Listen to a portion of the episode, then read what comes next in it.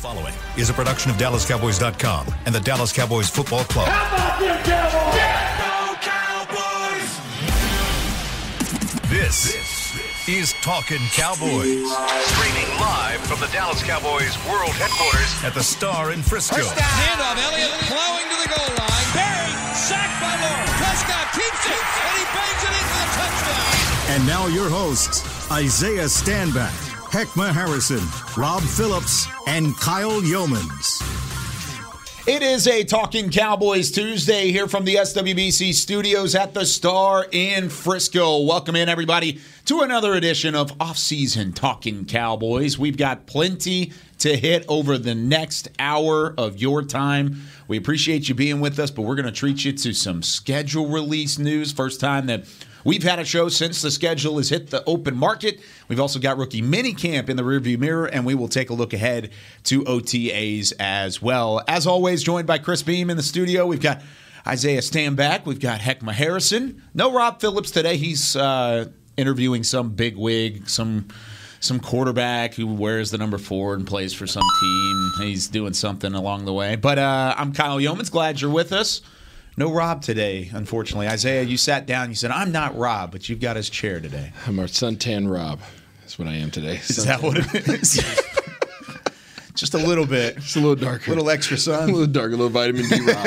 vitamin D Rob over here. Don't mind me. Just think if, if Rob woke up one day and he was you. That, like, little Dicky song. Friday. exactly. the little Dicky song. Again. Oh, I woke up in Isaiah's That's body. it. That's the remix, baby. oh remix. my gosh. Rob, he would never give it back. Yeah, Rob P. Island would have, will have spent way too much time on Rob P. Island. Let's say that too. we're going to take the whole show off the rails with this, guys. It's Don't the off touch it. season. There's nothing off the table when it comes to off season. Heckma, how are you doing? I'm good. Man, I needed the ding. I needed that in the back. I needed the Mario Brothers, man. Mario Brothers coin. I- Chris is probably laughing too. He probably There fell it out of his chair.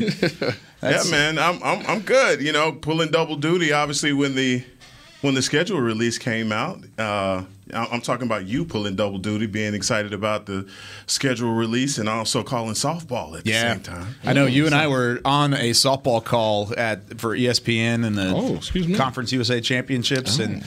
we were just sitting there. We were both on our phones, like looking at the looking at the schedule and what was it, what was going on. So it was double duty. Luckily, no double duty today. We can give you the full rundown of the schedule. Let's mm-hmm. start with the Beautiful. first five games because in those first five games, you face three teams that have been to the Super Bowl in the last two years. Tampa Bay to week one opened things out against the Buccaneers Sunday Night Football on NBC, followed by the Cincinnati Bengals. Joe Burrow and company come to town. Ja'Marr Chase versus Trevon Diggs. That will be fun. Of course, those two had their fair share of battles in college ball. Then you go on the road to face the Giants for Monday Night Football, back home against Washington, and then back on the road against the Rams. Three home games in the first five, but two of those three against Super Bowl teams from the last two years. You've got two the last two Super Bowl champions in town. Isaiah, when you first looked at this schedule and the start that the Cowboys are faced up against, what were your thoughts? Somebody doesn't like the Cowboys. They're trying to get them. Yeah, That's, That's Get what 'em you early. thought. That's what I thought. E- even with this second easiest schedule uh, jargon about you know about people. thirty first. I don't give a doggone about all that. Listen here, you got Tampa. I I know we said first five games, but Yeah. the first six games is really the the threat. Okay. Okay. You got Tampa Bay Buccaneers. We know what they are. Okay. You got doggone Bengals who just went to the Super Bowl, and by the way, they just got better this offseason substantially Sure. up, up front. Okay, where they were weak at. Um, then obviously you got New York and Washington. Okay, cool. Those are always going to be you know competitive games. But then you got L.A. and then you got a Philly that's revamped and they're they're shooting their shot this year. So four of those six games I feel like are going to be pretty doggone tough.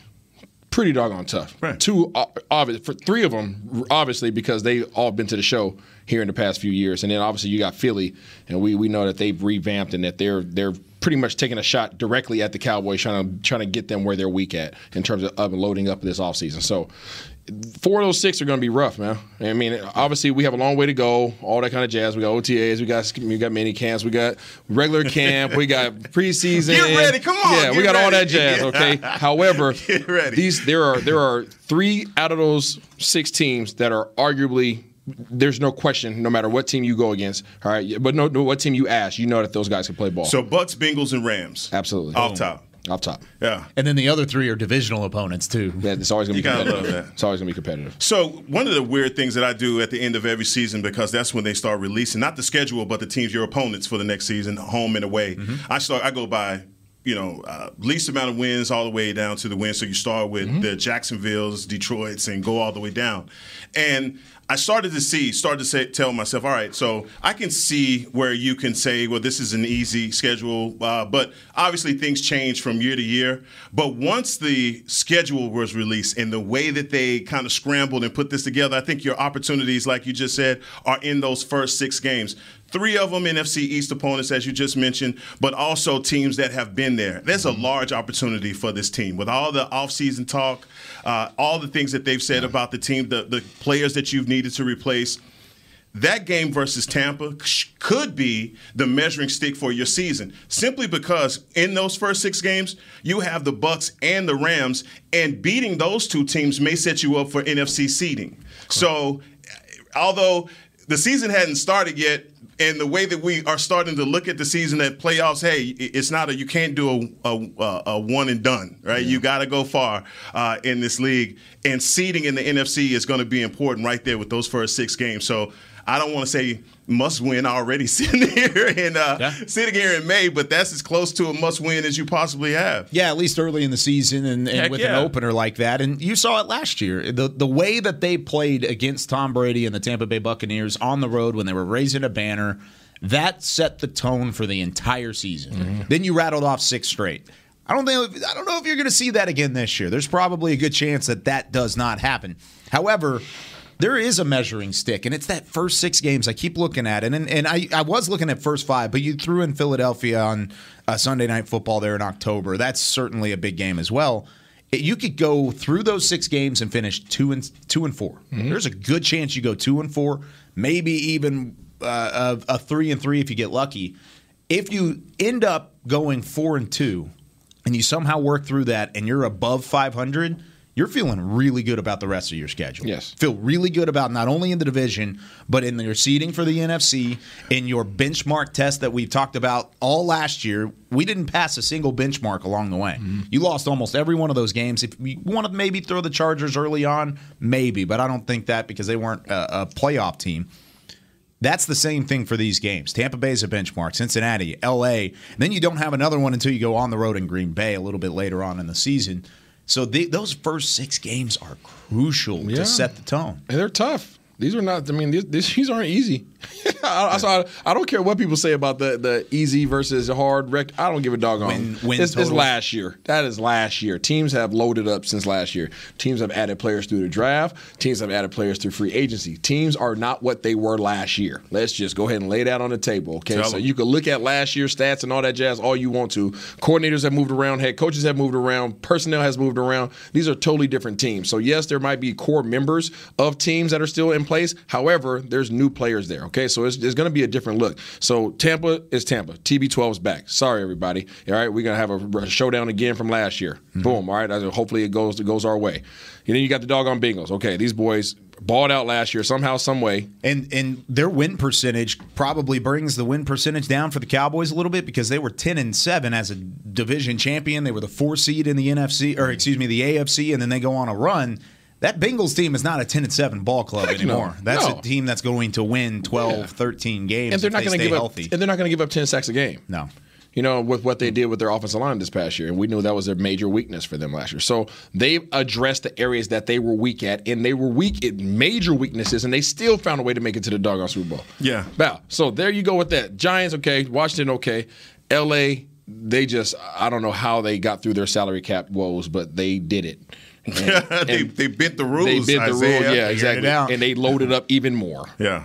The thing for me is looking is looking at the schedule and, and seeing where the Boo Eagles fall on our schedule because it's always about who we play before and who we play after because there's such a big NFC East matchup for us. And you look at where they are. I mean, we play the Los Angeles Rams uh, before we go before you know before Philadelphia. Yeah. And then you look later on the schedule and we have the Tennessee Titans after we play Yep. the Philadelphia It flip-flops, huh? I mean, and, and so those are the tough parts of your schedule. I mean, when you when you talk about you know what's going to be interesting, where are the tough patches, where can you be in trouble?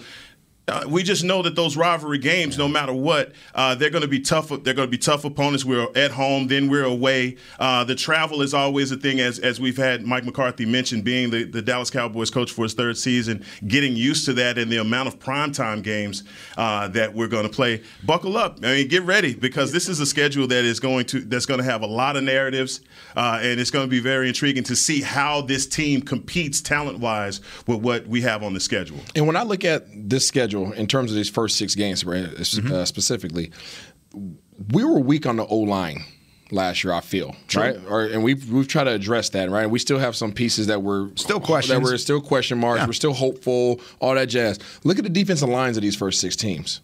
Yeah. Tampa Bay, nasty. Cincinnati, nasty. New York beefed it up. Yep. They, they may not may not be there yet, but they beefed it Yeah. up. Washington, nasty. Washington, nasty. L.A. nasty. Nasty. Philadelphia, Super nasty. yeah.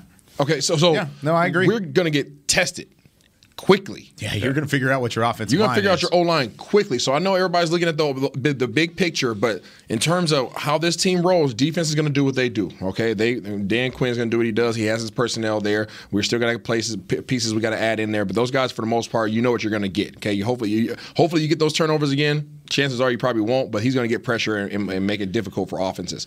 Offensively, though, you have to find a way to move the ball on the ground, and it's going to be very difficult to do so against uh, Ndamukong Suh. All right, he's not there no more. but, uh, uh, uh, Vita Vita, Vea. Okay. Uh, who's who Cincinnati got on the front line? That's and so so I I mean You know what I mean? Like no no no to your point I think that's interesting uh, about the defenses Mm-hmm. and that's why I say the two people that well starting with the one person that the most pressure is out on when I saw the schedule was Dak. Yeah. I mean, Yeah. you talk about these first six games. This is this is it. Yeah. I mean, this is, and I'm saying Dak, but I'm also throwing in there in like, you know, it's Dak's pitcher, and then there's everybody else that's going down on that. Yeah, yes. It's it's one of those situations where offensively, if you don't start off hot, and it doesn't even matter about the excuses that you have for guys coming back from injury. no, nobody wants to hear it. Nobody's going to want to hear that. And that's why the biggest responsibility is on Dak. I know that Tampa, a lot of teams aren't what they used to be. I mean, you just tried to mention someone from being, from the Bengals defense, and I don't think anyone thought of them in the in the breath of being a doomsday defense. But once you get down to the Commanders, and we know who the Rams are, those matchups, Dak should be Dak should be looking at this like a these are opportunities for me. And the other person I'm thinking about is Dan Quinn. Yeah. Dan Quinn is in his second season, and although he has elevated the, the, the defense, and we were looking at this, the Mm-hmm. Cowboys are seventh in points allowed. It is the quintessential bend but don't break style of defense. But in his second season, I'm, I'm thinking that they are planning to play a whole nother style. You can't depend on being a, a defense that's going to have the number one uh, turnovers or interceptions in the league. There's going to have to be another part of this. You saw last season where in the playoffs we could not stop the run. We're seeing all the interceptions from our cornerbacks, but also giving up a ton of yardage. Yep. Those are the things. No matter what you do, no matter where you rank, those are the things that's going to bring your defensive numbers down, going to bring your production down. Uh, You can add the the bazooka, you can add Sam Williams, you can you can have as many players as you like, but if you're giving up that kind of yard, you're not going to be successful. And the offenses that you go up against early Yeah. are going to test you. you got to slow down the run and you got to run the ball. That's clear and simple. That's the easiest way to solve some of your problems is figure out a way to do both of those things. And to y'all's point uh, of talking about just how these these front sevens ha- at the the first six games of the season are just next level. Five of them, five of the six, are in the top ten or were in the top ten last year in rushing yards allowed per game. Half of the top 10 in the NFL in rushing yards allowed per game are on your schedule in the first six weeks of the season. Tampa Bay, Cincinnati, LA, Washington, Philly. You are going to have to run the ball in the first half of the season, or you may end up two and four going into That's the a nightmare. Detroit game in week week seven. situation. It really is. Let's talk about the next six games on the schedule as well. Detroit and Chicago, followed by the bye week, and then you take on the other NFC North opponents, Green Bay and Minnesota. Both on the road, one in Lambeau, of course, the other one back in Minnesota. How many years in a row are we going to play the Vikings on the road? and we're going to hear the skull chants in our sleep. Uh, New York is that Thursday or excuse me, is the Thanksgiving, game. So we'll we'll stop at the Thanksgiving game. Detroit, Chicago, Green Bay, Minnesota, New York. A bye week sprinkled in between there. Heckman, when you looked at that side of the schedule is that your rebound schedule where you you're still facing decent teams you're just not facing the upper echelon of the NFL like you do in the first 6 weeks Yeah, and that's why I said like the first six, the hypotheticals there, two and four, were nightmare for me. Uh, if you can split that at least, three and three, or flip it, you know, I, Yeah, I'm really, I just, great. yeah, flip it. That's that's being on the the positive side, but I think this is this is the part in the middle of your season where you really can make some ground.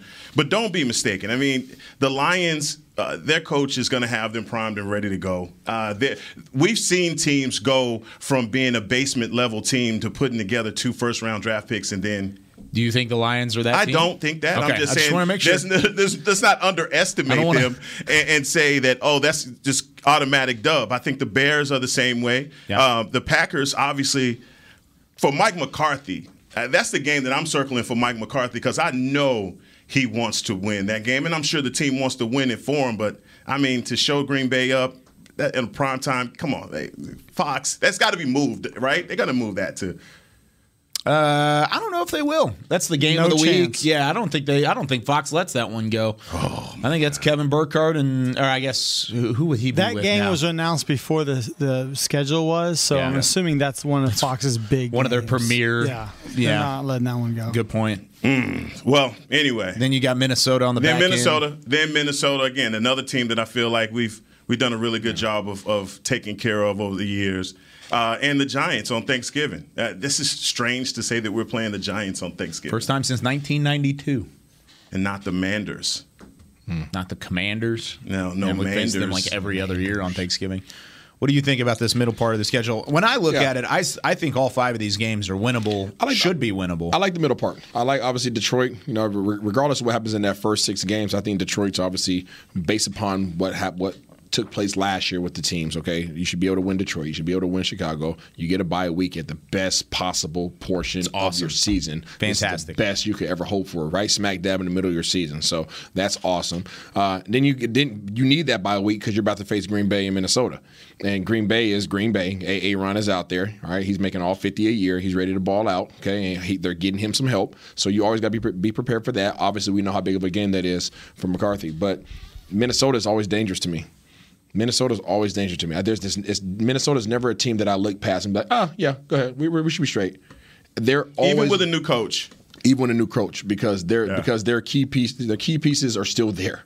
Right, their linebackers are still there. Their D line is still there For now. Mm, okay, yeah, the quarterback still there. Right, receivers still there. mean, I just they- don't. Fe- that's just. I don't I fear hear- them in that way. Uh, we Yeah. played them a couple of times so far. beat 'em. Dalvin Cook, I respect his speed and what he does, but I just think on the outside we we, we covered them pretty well. I, I agree You that beat we them last year handled with a backup quarterback. I- Cooper agreed. Rush beat them. Agreed. Dallas has done a great job against them, but personally, I just think that Yeah, they yeah. have very good I'm trying to change key players. Nah, they got key players. I like their front seven always. Front Uh-huh. seven's always a threat. Their running game's always a threat, right? They have three of the best receivers in the league. They those guys do a doggone good job. That's a solid tri- trio that they have over Okay. there. Um, so they're a threat uh, in my eyes. And then you got the Giants, all right? And and, and ooh, we'll get to the next one here after that. Yeah, we'll get we'll get to it here in a second. Uh, I never played in the NFL. Shocker for those of you listening. Um, how much does it play a factor in the the the travel schedule? Right there in the middle of the season, you you you're at home against Detroit, you're at home against Chicago, you have the bye week, so you don't travel for an entire month. But then you go straight into Green Bay, Lambeau Field, in a high vaulted matchup where your coach is making a return as after winning a Super Bowl there, and yada yada yada. How much could laying off and uh, the the travel and not being in a rhythm in terms of that chunk of time does that affect you at all, or is that a non-factor whatsoever? No, it's a non-factor. I think Seattle has the worst, right? They got to travel, Travel the most amount of miles. Uh, but as far as Dallas, I mean, that's the great thing about being in Dallas. You're centrally located, so every you know you're not flying no more than three hours e- either direction. Okay. So I think that's that's perfectly fine. They need to be worried about that doggone cold though on November 13th in Green Bay. Do you think it'll be that cold up there? Shoot yeah. It's not that bad. Chris is the one on the No, sideline. no, seriously, Chris- it doesn't get really bad. I mean, bro, What- what's I'm- not that bad, I'm Chris? Up that direction. I mean, like in the 30s is gonna be nice. it's cold. It's cold no, for me. no, hold on a second. Hold on a second. Hold on a second. You do realize that the the was NFC Championship game. It was like Oh, yeah, it at was like zero in the teens, degrees, right? and it it affected it affected the Green Bay Packers. Yeah. It just didn't affect everybody. So Yeah, I agree, uh, and I I think that's probably closer to it. The the thirty gre- degrees, maybe forty.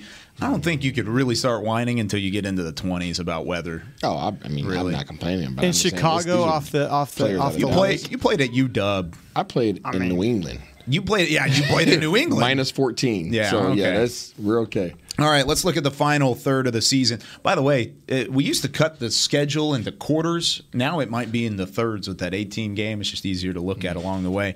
But if you go four and two in your first quarter, then you go four and one in the second quarter, you're feeling pretty good, or third, I should say. But now we look at this final games or final six games. Indianapolis, the first game after Thanksgiving, so you have a long week. Yeah, uh, really good teams in the AFC actually, with Indianapolis and Tennessee both being in the mix. But it's Indianapolis followed by Houston, then Jacksonville on the road. First time the Cowboys have played in Jacksonville in quite some time. Then you have Philadelphia on Christmas Eve at home. Which will be interesting. That game could be flexed to Christmas should things get down to the wire, and it always seems to get down to the wire with Philadelphia. So maybe that will be played on Christmas. And then the final two weeks of the regular season, you are on the road Thursday night, short week again against Tennessee, and then you're at Washington at FedEx Field to end out the season. When you look at this, Heckma, the running game, you got a you got a great test early in the season, but should he be healthy, then you've got Jonathan Taylor December 4th against the Indianapolis Colts. Is that your second litmus test for the run defense? Yeah, I mean, it, it starts. We have a even when it starts with Mixon and, and Leonard Fournette, we start off pretty rough too. Yeah. But you're right. This is uh, the Jonathan Taylor matchup. Henry, and let's not forget Gibson. I don't think we give Gibson enough credit for the Commanders Sure, yeah. either. Uh, but Yeah, that- if he stays healthy for sure. yeah, it, I mean, that's just a stretch that where we're going to get an opportunity as our defense to find out where we are in the running game. I, I felt like, man, we were so herky jerky in the running game last season. We had those lights out performances versus the ones where we gave up more, and we were penalized more as well. I mean, that was the other telltale sign for our defense. But you can't forget about uh, Jonathan Taylor, and I want to see how Indianapolis looks with Matt Ryan. What kind of what difference does Matt Ryan make in that offense versus Carson Wentz? And I'm so happy that Carson Wentz is with the Commanders. Also, let me say that. I know you love Carson Wentz. That's my guy. You know, That's he's your dude. That is my dude. He's Carson. always he's never let you down. always on always on time. Uh, but also the defense for Indianapolis. The, man, you- Solid. really a test Clark for running around. Man, Ngakoue. Kwity Paye, Leonard DeForest Buckner, Ngakoue. Yannick Dockway, Darius Leonard. I mean, Yannick it- is in Indy Yes. yes, yes, know that. yeah. Who's who's their defense coordinator up there now? now. Uh, give me a second, I'll let you know. I do not know. Because I mean, Gus obviously- Bradley. Gus. Oh, Gus. Yeah, Gus is- Bradley, that's right. Oh my God, Yeah, exactly. exactly. Chris apparently does not like that hire, unfortunately. good hire. Um, In- Indianapolis, in my eyes, is going to be one of the league's best teams. Okay. Just, I think. You think they're- take that jump? I think they take that jump. I think they weren't too far off last year. They just didn't. Obviously, they got help from your boy Wentz. Pennsylvania, they, baby. they need a bus driver. They need a bus driver, one. and they got one. You know who they uh, remind me a lot of? Tampa Bay two years ago. Hmm. When they finally got a quarterback that could be exactly what they need. And I think Matt Ryan can be that in the system. I'm not saying Matty Ice is the end all, the be all. He's not Tom them. Brady. He's not Tom Brady. Yeah. I'm not saying that either, but I'm saying he won't I could hear the comments. yeah, sections he come. It's okay. I'm just saying he won't. He won't mess it up. Yeah. And he has a good enough position right now. He's in a good enough position with this team Yeah, He's on a way better team now than he was last year. and the defense. their defense is silly. Yeah. I, I don't disagree. And I think This is I think Tennessee might take a step back from their dominance. They're still going to be great on the ground because they have Derrick Henry.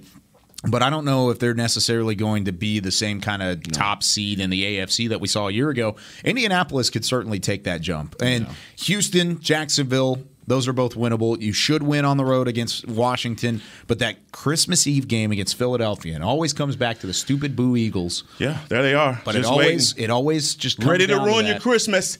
They're going to ruin it. Do you think that you could look past Jacksonville like you did last year? Like like you would have last year had you played them? Well, you're in the NFL. You can't necessarily look past You know anybody. what I mean. You know but what I no, they went and added Christian Kirk. They added some talent on their defense. Trevor Lawrence now has somewhat of an offensive line to You play just behind. look past Detroit.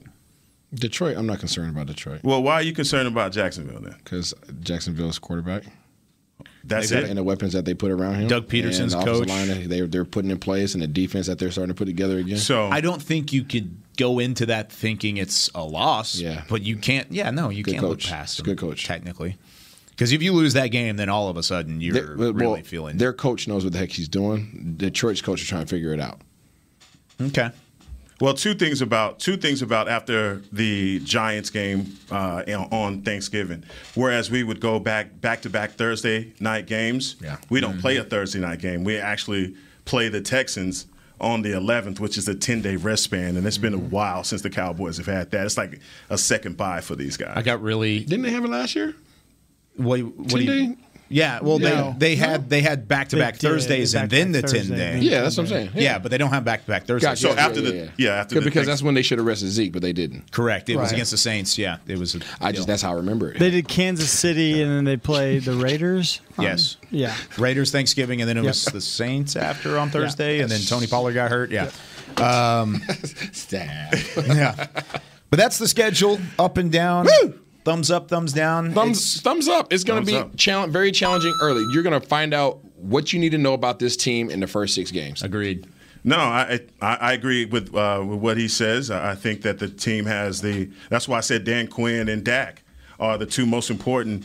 Uh, when I saw this schedule, because they both have an opportunity to make a statement, especially for Dak, coming off of his second year removed from his injury, the ca- the quarterback matchups that he has here, this whole you know Aaron Rodgers and Cousins back to back. I can't wait for that uh, comparison. There's so many people have been comparing comparing Dak and Cousins for so, and it's silly. Uh, you know, Chuck just tweeted about this. It really is a silly argument, but you go from you go from Joe Burrow, uh, Tom Brady. I mean, just a, that's a matchup galore for Dak. And I think Daniel should- Jones in week three. Yeah, then Daniel Jones. Yeah, and Carson Wentz right after that. Come on, that's, Oh, and and by the way, preseason games just for everybody listening and keeping track. August 13th against Denver. That's an 8 p.m. kick. August uh, 19th through the or no, it's the 20th. It's that Saturday at LA going to SoFi Stadium against the Chargers. That's a 9 p.m. kick, and then the 26th against Seattle and taking on the Seahawks in the preseason. Isaiah perked up a little bit for that one. You that gonna be in the color booth for that? Is that home? I don't know. It is a home Uh, game. It is a home game. That's the only Uh-oh. preseason home game. You're gonna have to. You're have to gonna fight Seahawks. Michael Irvin for that one, buddy. That's Oh, yeah, true. that's Mike's Mike's game. usually got That's that. Mike's one. game. Oh, Mike gets the man. last game always. All right, when we come back, we are done talking schedules. Time to talk about minicamp. Football back in the air here at the Star in Frisco. The rookies had hit the field this past weekend. We were all out there to see it. Who stood out? Who did we like watching? When we come back with more Talking Cowboys. There's nothing as unique as our eyes, which is why Essilor pioneers ways to make lenses as unique as you. Varilux for super sharp vision, Essential Blue for protection, and Crizal for freedom from glare. Three cutting edge solutions in a single unique lens. So, whatever your needs, insist on Essilor. Visit your local Essilor experts and find the perfect lens for you. See more, do more, Essilor. Want to use what the pros use? How about the official men's skincare brand of the Dallas Cowboys? Jack Black. Right now, you can get the Jack Black Starter, a curated collection of Cowboys locker room favorites for just 10 bucks with free shipping. The starter includes four Jack Black skincare favorites plus a full-sized intense therapy lip balm. Go to getjackblack.com slash cowboys and use the code word TEAMJB. That's getjackblack.com slash cowboys. The Jack Black Starter. 10 bucks, free shipping. At AT&T, everyone, new and existing customers, get our best deals on every smartphone. Why? Because you deserve it. For turning your living room into your office and your gym. For teaching grandma how to video call and teaching her again. It's the button on your left, Nana. Okay, your other left. It's not complicated. Everyone deserves something new. So AT&T is giving everyone, new and existing customers, our best deals with every unlimited plan on every smartphone, even the latest ones. AT&T may temporarily slow data speeds if the network is busy. Restrictions and exceptions may apply. Hi, I'm Clint Tillison with. And I'm Jay Novacek, and we're both with United, Ag, and Turf. The official tractor provider of the Dallas Cowboys. So, if you need a tractor to bale some hay, a mower to cut some grass, or a gator to get some chores done, Get a John Deere at United Ag and Turf. and then let's get to work. Hey, Jay, that's my line. well, not today. Get to work with a John Deere tractor package that's just right for you and your budget. Visit UnitedAgAndTurf.com. Back to Talking Cowboys. Cowboys Nation, the ninth annual Reliant Home Run Derby is back at Riders Field in Frisco on June 7th, 6:30 p.m. Come see your favorite Cowboys player swing for the fences to try and raise money for the Salvation Army. Free admission for all, and we will see you there. For more information, you can go online. I'm only going to say this once. It's a long link, so get your pins out, get them ready. DallasCowboys.com slash fans slash Reliant slash 2022 slash home dash run dash derby. You can replay that if you want. I tweeted it out. And Chris Bean tweeted it out at Beamer09 on Twitter. So go find that. Can you say the last part again? No. Tuesday, June 7th, the Reliant Home Run Derby. There's a good chance Boy. you'll see, One more time. You'll see That all of us escalated out there. quickly. I think uh, I think I'll be out there for sure. Isaiah will probably make an appearance. Mm. Heck, I know will be there. I may be swinging a little bit. Who knows? Uh, blockchain.com, the second segment, brought to you by blockchain.com here Hey, on Talking Blockchain, Cowboys. Hook your boys up, blockchain. Like for real, for real, for real. hey, everything's on discount right now. Blockchain, hook your boys up. Everything is not on discount. I don't know if Yes, you've seen it- gas. yes, it is. Oh, yes, it is. Everything is down. I got you. I know. What Oh, you're I'm talking about like in general. I I'm thought talking you- about- you're talking about crypto. Crypto, yeah. Oh, Crypto's yeah. That's Duh, fine. we're I talking know about crypto's blockchain. down. Oh, sorry. Um, goodness gracious, you're so that, you're way too advanced for me. That right there, please, Chris. All right, Gotta have it. Cowboys. Cowboys rookie mini camp hosted this past weekend here at the Star in Frisco. News and notes along the way is the Cowboys have signed six of their draft picks to their deals already, which is nice. Tyler Smith being one of them, and Cowboys have three more guys to go. Taking a look at some of the guys that they actually have signed uh, Tyler Smith, Sam Williams, Jalen Tolbert, Jake Ferguson, and then they have also signed all of their fourth round picks. Matt Waletzko, DeRon Bland, Damone Clark, and John Ridgeway have all been done. So, uh, or the guys that I read first are not signed yet. Williams, Tolbert, and Ferguson. Those are the only three that they have not signed out of their draft class. So most of those guys good to go. But then we got a chance to see not only the draft class, but some of the uh, undrafted free agents and some of the guys that are still classified as rookies that have been on the roster the last two years. Heckman, you made your chance, made your way out there on Saturday out in the heat. It was hot. It was. It was steamy. But what did you get out of that practice? Anybody stand out? You know what? And I think me and you, Isaiah, we're not going to do what we did last year. What was that? Because we completely jumped out of the cake. Last Did we year. now? Jumped yeah, out. Were they we let wrong? us. Uh, no. Yes. Okay. Not- Yes, you were. A little bit. Yeah, you you were know. wrong. Oh, You know, we E Honda, E-Honda- Nashawn Wright. Yeah, Nashawn we- Wright played one we went- snap. okay. We went a little crazy. You know a what I mean? there- there- we were there- excited. You know, it was a He- pre-COVID. we were really right on somebody. Post COVID, we were Who? getting out. Who were you right on? Who were, Tell me. Who you were right on? so we were right on a few. We were right on Right a on a few. few. We missed on a few. We were right on. I don't think we missed I think our excitement. We went too high on our excitement last year. abilities. We spoke on their abilities. Okay. Okay. But we also doubled down and said when the pads come on, we got to see it. So no, but Izzy Mukuamu. See, you t- about faced on Mukuamu and didn't tell me you was going to. you supposed to. I came out. No, no, no. I said that after the, after the first preseason game. I came out and told y'all that was good. That was gonna not gonna work. Yeah, the physicality. The physicality was You not. said he backed off. Yeah, I said You he backed he off. gotta I saw it from the first couple times. I said, no, this ain't this ain't gonna work. But I, I will say this, you know, with the, the rookie camp, what I did see was some really good signs from guys. The Waletzko Yep. is a huge person. I mean, that's a.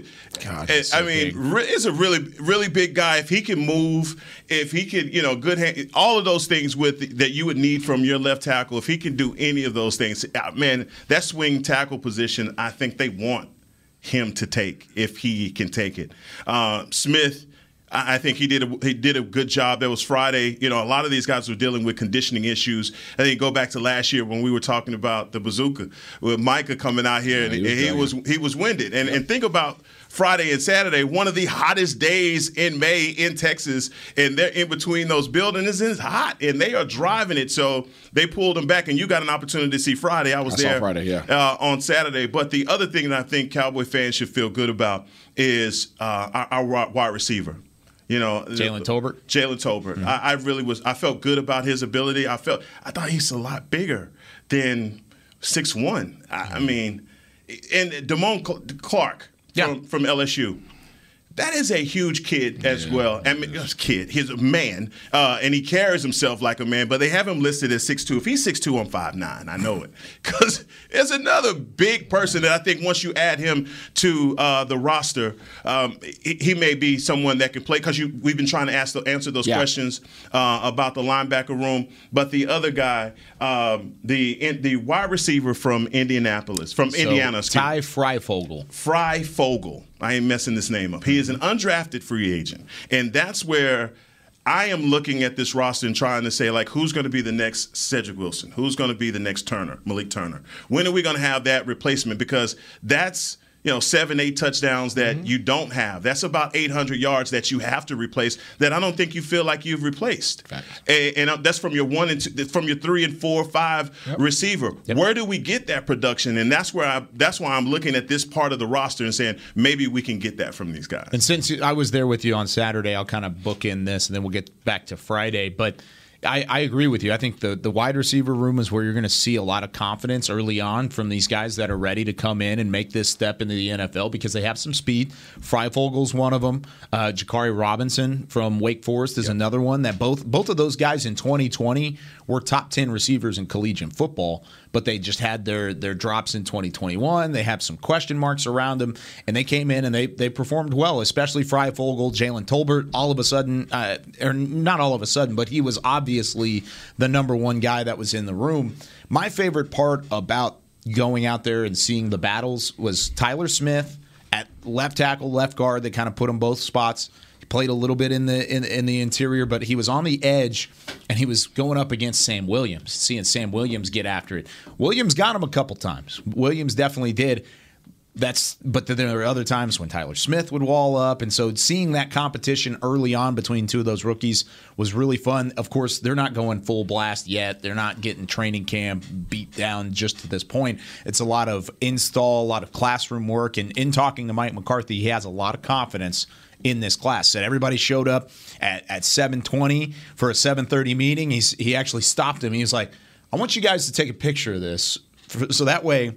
When we're in Oxnard in a couple of months, the entire rookie class is 10 minutes early to, to a meeting. I bet it's not going to be the same. So make sure and keep that going as well. So I, I like the the classroom side of it. Apparently that's going really well, and that translated onto the field because comparatively, it looked like Saturday was a much cleaner practice than Friday was because there was some sloppiness that you got to watch. Yeah, there was some sloppiness, but that was to be expected. Obviously, guys are excited. There's jitters. There's first run. They're trying to impress. They're it's, it's a lot. Trying to get your feet underneath you and get adjusted to the speed.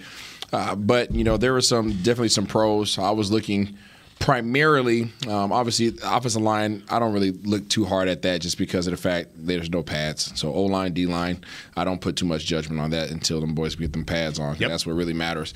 But at the wide receiver position, I had my had my eyes peeled over there at Jalen Tolbert, and I like him. I like him. Uh, I like his work ethic. I like his demeanor. Um, his willingness to to be on special teams. That was something that we mentioned that wasn't necessarily present with the draft pick from last year. Um, he was willing. To, you could tell he was willing to go out there and give his 100% in special teams, regardless if he was fielding punts or regardless if he was covering kicks. It didn't matter. Like he was out there and he was giving 100%. I like that. Um, his his uh, ability to run routes. He's precise. He is a seemingly he seems bigger than what he's listed at uh, for sure. So maybe he put some weight on. Um, but you know, I, I like him. I like. I think he's going to be a great addition to the receiver room, uh, along with James Washington. I know we keep kind of canceling him out, but I'm not canceling him out. I think he's going to be a very integral part. I think he's going to be this slot for the Dallas Cowboys. He's going to be that possession guy. And Tolbert is a bigger guy that they're trying to make a possession guy as well because they want him to be in that trifecta with CeeDee and Gallup when he gets back on the field. Um, but he knows that he has some work to do. I was reading up on some of the things that he mentioned following practice, I believe, on Saturday, that he knows that he has some work to do internally in terms of being an inside receiver guy. Um, the Jake Ferguson put a lot of attention on watching him I know I spoke with Lunda Wells, and he's he's very excited about his tight end room. He's very excited about his tight end room. My he look he looks more than willing to block. He looks like he's like he's one of those kind of you know just you know drive you off the ball type of guys. My only concern is his weight. Yeah, he's a little little light, little light in the butt. That's my only that's my only concern. If you're drafting, and I don't, I mean, I believe I trust those scouts, I trust Wells, I trust all those guys, obviously that that are responsible for this. I would like to see him personally come in about 15 pounds heavier to camp because I think right now he, they had him listed about 245, and he looks like he's about 245. Um, Maybe he- a little smaller than that. yeah, he has a frame that can add it. Okay, that's one thing I can mention. He has a frame that can put on some weight, and uh, and obviously the strength coach uh, is you know Harold Nash. He's awesome. He knows what the heck he's doing over there. So they have dietitians, all that jazz. They can Yep. get him right for before camp, and he's going to need to probably come in twenty pounds heavier than what he is right now because you're going to lose, Lose weight at camp. camp. Okay, so my only concern is that if you're being drafted as a blocking tight end. 245 pounds in this league is not a blocking tight end. No. Regardless of your willingness, regardless of your tenacity, 245 pounds is not moving 285, 295 pounds off the ball.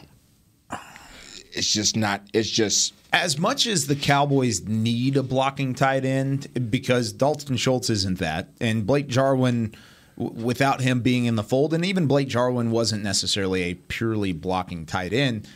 I don't know if Ferguson fits that role. I think he's more of an all-around guy. He can block. He's willing to block. Yes. But that wasn't his MO coming out of Wisconsin. His MO was as a receiver, but hey, he's willing to block and he played in a system where they used him to block every once in a while.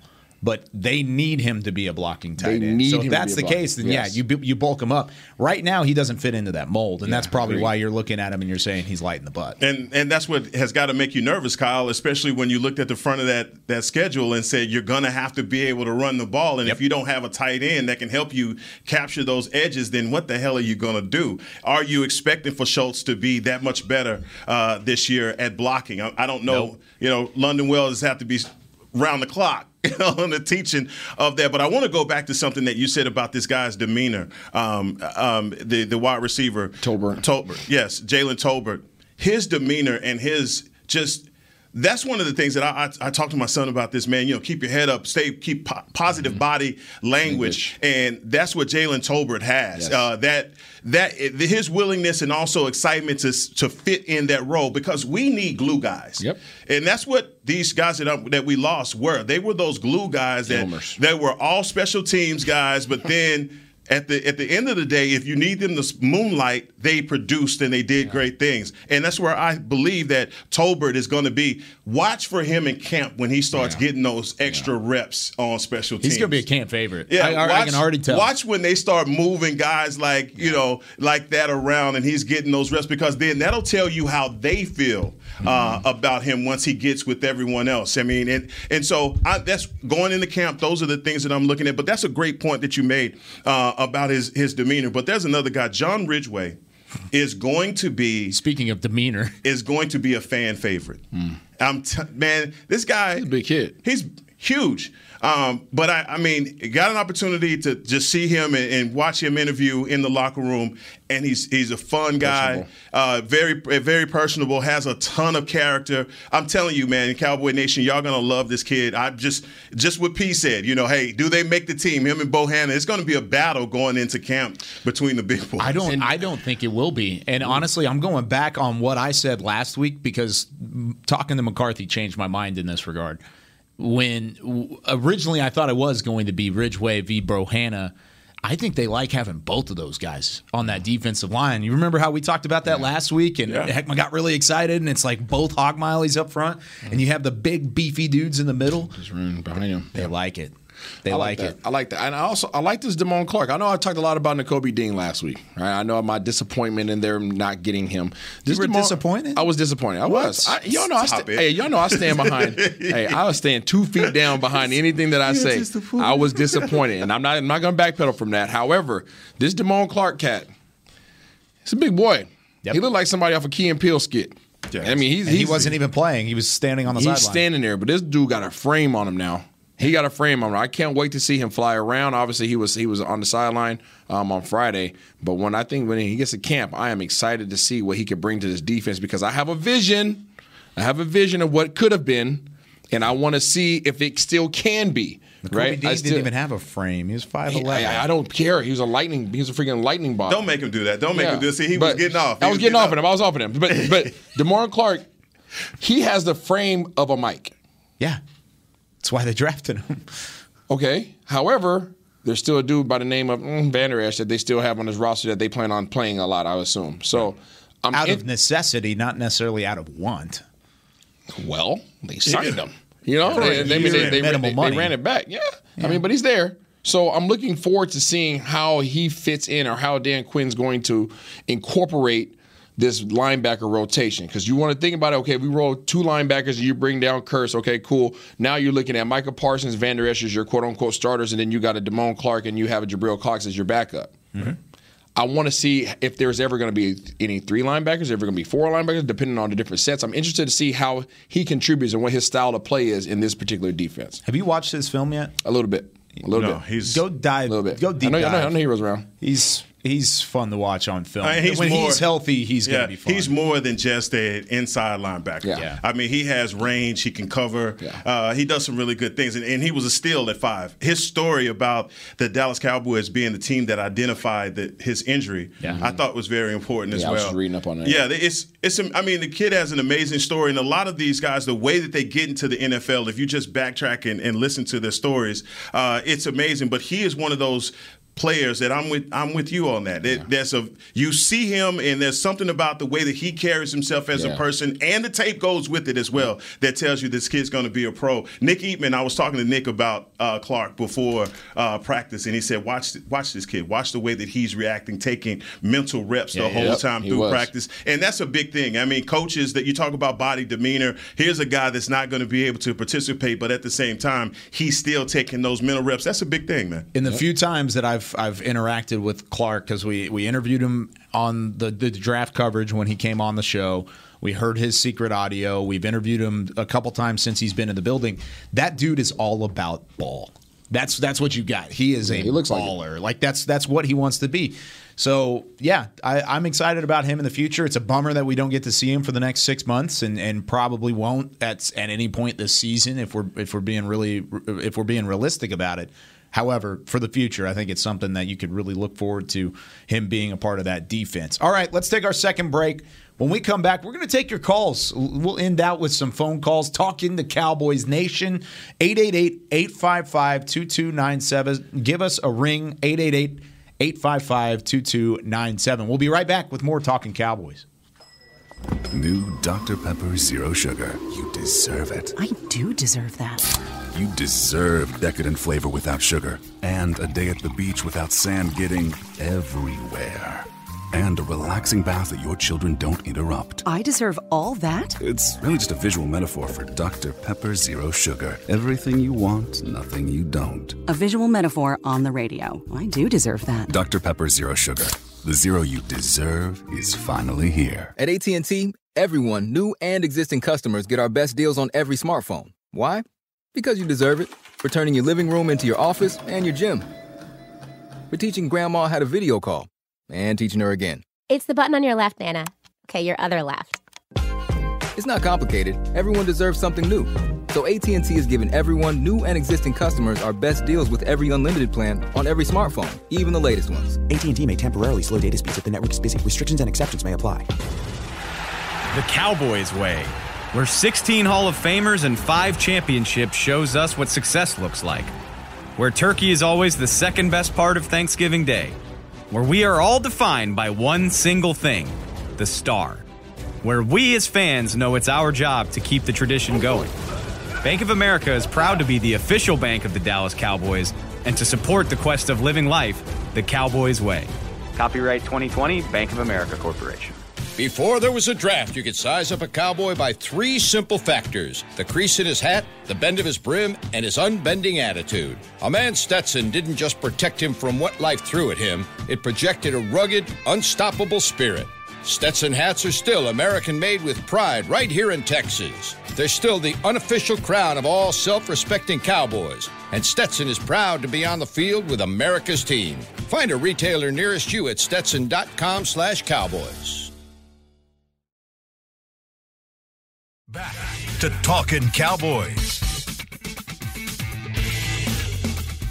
Whether you're watching from home or you're cheering in the stands with Essilor lenses, you'll see every exciting play. Book an appointment at your local Essilor experts and see what Essilor can do for you. See more, do more, Essilor on Talking Cowboys. Glad you're with us. Final segment. We got about 10 minutes left here in this TCT, Talking Cowboys Tuesday. Ooh, we need t-shirts. Isaiah Stanback. Yeah, I think that's a good idea. Honestly, I'll get on sponsorship for that. Uh, He's Heckma already got 'em Harrison. somewhere. I'm Kyle He's Youmans. Yeah, he's got them packed in the bag. hey guys, look. Hey, look. Go to www. as he as he hands me a medium. Thank you, Isaiah. He did that to me too. Yes, I there we know. Yeah, Arena got got a nice new back. shirt. you guys, man, y'all been on your Um, come on, dude. All right, let's take some calls from Talking Cowboys Nation. Uh 888-855-2297. Give us a call. We've got another line open. But first, it's been a little bit. We've got our our friend Nebby back on the line. Nebby, good to hear from you again. What's your question for Talking Cowboys? Uh, uh, my question simply is this: A- Am I Am I crazy? Am I crazy? Am I crazy for believing that J- Jalen uh, uh, uh, Tolbert can replace Amari Cooper's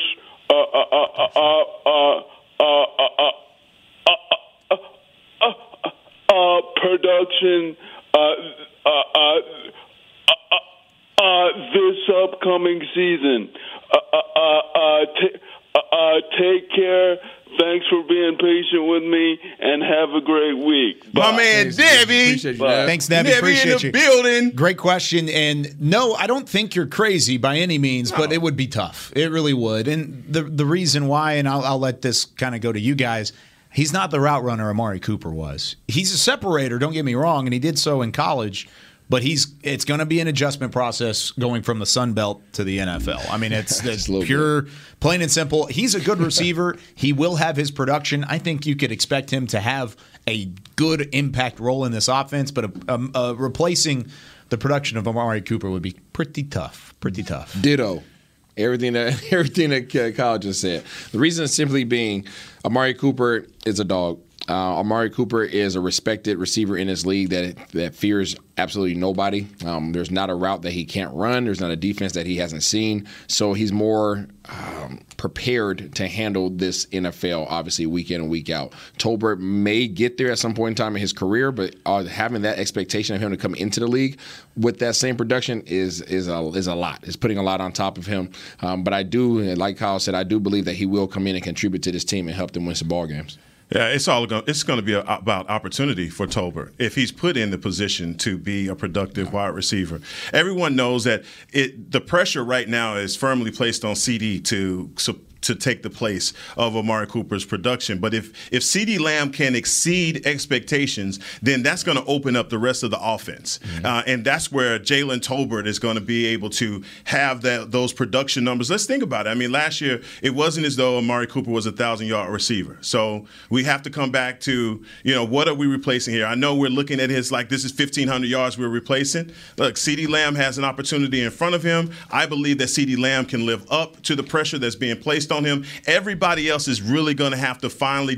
Going to have to define their roles in this offense, and Jalen Tolbert is going to be one of those guys. That's the biggest thing is it starts at the top. You, everyone's defining ro- their roles, even to a certain extent. Michael Gallup's going to have a new role. Yeah, he's been the number two here before, but he's going to have to be a one B, not necessarily a number two.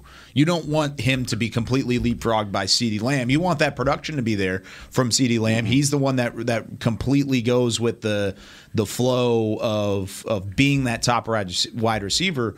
Mike Gallup needs to take a step too when he comes back and he's healthy because it starts at the top and it's a domino effect all the way down. I completely agree. I, I I believe that CeeDee has to be your number one receiver. Got there's to. no one. Yeah. There's no one B. He is the number one guy. Michael Gallup has to be comfortable at Can he be the number one no, all the way that, through? that is the that is the question, and, and the answer can only be answered by CeeDee Lamb. And this season, they've given him all of the runway to be able to do that. You go come off of his season last year, 1,100 yards, I believe, uh, receiving. Coming into this season, what would be the number that would put him in that group of the elite. If he gets 1,400, 1,500 yards, he's going to have the opportunity to be that receiver for the Cowboys. What would Come be- on, bite, Isaiah.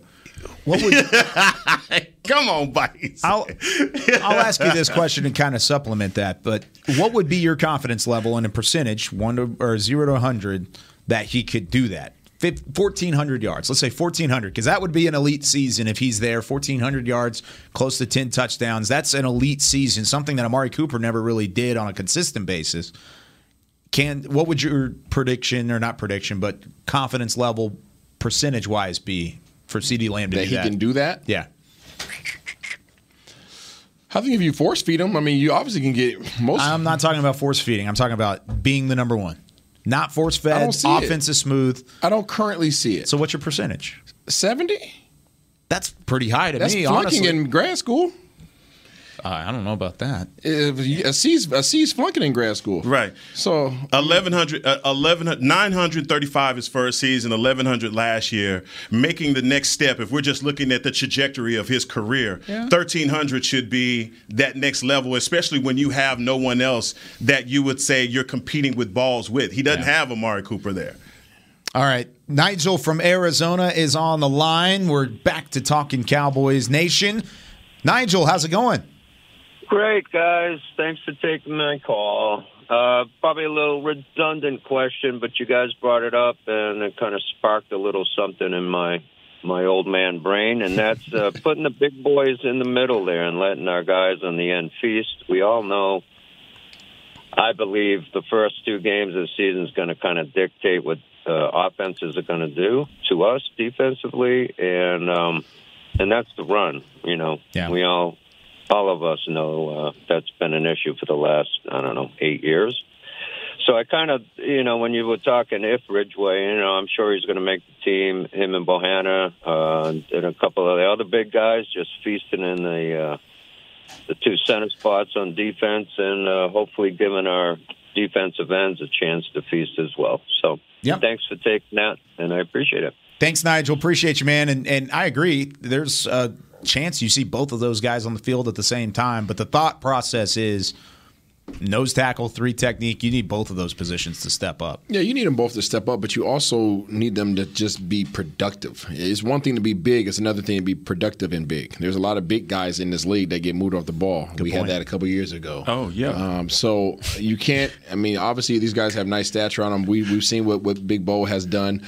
We're still expecting more of him as he continues to develop. Um, now you bring Big Ridge in here, and he's going to have to have a big impact as well. I think Urban came in prior to Urban getting hurt. He did an okay job, but he I don't think that he had the impact that we were hoping for either. And he was a lot larger than this young gentleman. So size is one thing, production is another. You're hoping that you get both. And we're not mentioning Neville Gallimore a whole lot in this Come on now. equation at all. And Him that's a guy Osa. that that eh, also Odighizuwa and also Carlos Watkins. You know, adding those big bodies is one thing, but we have Neville Gallimore, who is a big dude that obviously, if he hadn't injured his elbow, the defense I think would have been on a different level as well. He was on a projection. right? Yeah. And so him coming back, and you saw immediately the defensive line improve. Uh, he didn't get a lot of opportunity with Urban, but I think with the combination of all of those guys, the defensive line should be uh, better.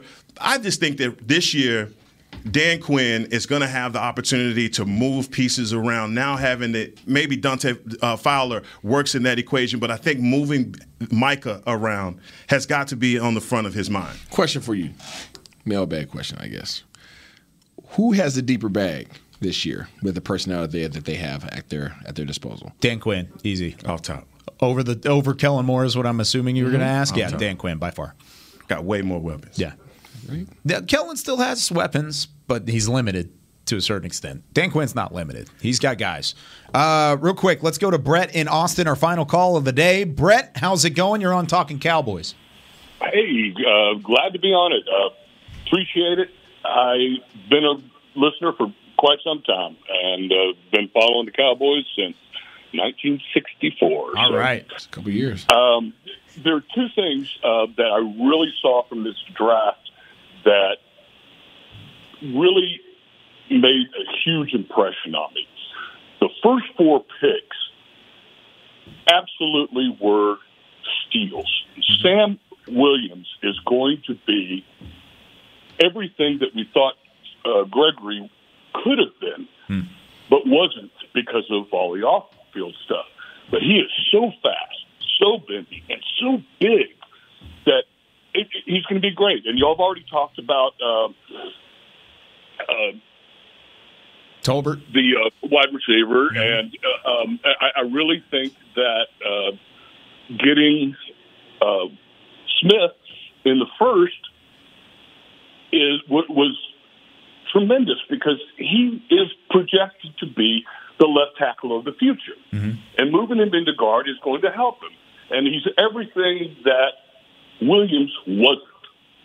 Connor Williams was not, never did live up to you know that that movement, and so I think that they really just, especially on the first four picks, really hit home runs. But throughout the uh, draft, one thing that I kept hearing over and over again, and y'all written about it, is the temperament, the nastiness, Yeah. the absolute just pure ballers that we got. I think I I gave it an A. I gave it a Yeah. straight A. Thanks for thanks for the call, Brad, and, and I completely agree with you to a certain extent because they filled their needs. They did, and I love your your your passion, and I love your your uh, high outlook on things. Your positivity is the word I was looking for. I like his radio voice. He's got a great voice too, no doubt. Uh, what do you guys think about what he said there to, to cap things off? I think they they got guys that fit the characteristics of this team and uh, of this organization, the, dire- the direction that they're trying to go. Um, offensively, they got a nasty. All right, at the receiver position, they got somebody who's willing. Um, they, um, you know, at the at the linebacker and defensive end positions, they got somebody. They got two people who are who are tenacious and fly around and are going to have an impact. So they got character guys that are, you know, we're, we're talking about their their demeanors. We're talking about how they're taking mental reps. We're talking about all the things that you're asking for of a rookie to come in and do. They're doing those things. You're not having to train these guys to be better people, to be better students of the game. They are already coming in with that mindset, and they come in with that mindset. They come in humble. They come in willing. You can work with everything else. No, and I agree with everything you just said, and I think that you know the Sam Williams and what he said about Sam's. I think Sam that's accurate. The one thing that I always wonder with Sam, if would he. Would we have drafted him if we signed Randy, especially with everything that we already have? People forget about Chauncey Golston uh, and guys like that that already have a year under their uh, under their belt. I think it's going to be uh, Sam is going to have to battle on this onto this depth chart to get playing, even as a second round draft pick. Um, you know, and, and I think that he is probably one of very few people out there in Cowboy Nation that really feels the way that he did about the guys that we got in the draft because it's the great unknown, and it is not until we get these guys on the field that we even know how Smith is going to translate at the left guard position because he hasn't played it since high school. Yeah. And so there's a lot of question marks uh, surrounding this draft class, and obviously we're going to get the answers here in the next couple of months. Completely agree. The question marks around Tyler Smith. At first, we thought it might have been a reach, but the more you heard about from the league, they got him at the right value. They got him at 20, 24. That was exactly where they needed to get him because if not, he would not have lasted two picks after that because the value was there for Tyler Smith. Great value with Sam Williams. I think he's got a chance to make the roster, make an impact early. He's got all the traits. You just got to put them all together. Same thing with Jalen Tolbert. And then I even like the value on the back end. I'll skip over Jake Ferguson because I think that was pretty solid in the fourth. But I would say the fifth round value that you got on Ridgeway and Clark, I think that's phenomenal. So I like the draft class as a whole. I really do. I don't know if I would give it an A, but a B is certainly fitting there overall. And I think the Cowboys will, when we put them on the put them on the field, we'll definitely see exactly what they uh, what they have from their rookie class. Before we leave, by the way, Jack Crawford, former Dallas Cowboy, re- uh, announced his retirement. So congratulations, Jack. Ten seasons in the NFL. Good. Jack dude. was from the UK, wasn't he? Yeah, I, I Yes, believe he so. was. Yeah. Yeah, Jack. Yep, Jack is uh, done with the NFL. Super NFL. good dude. Yeah.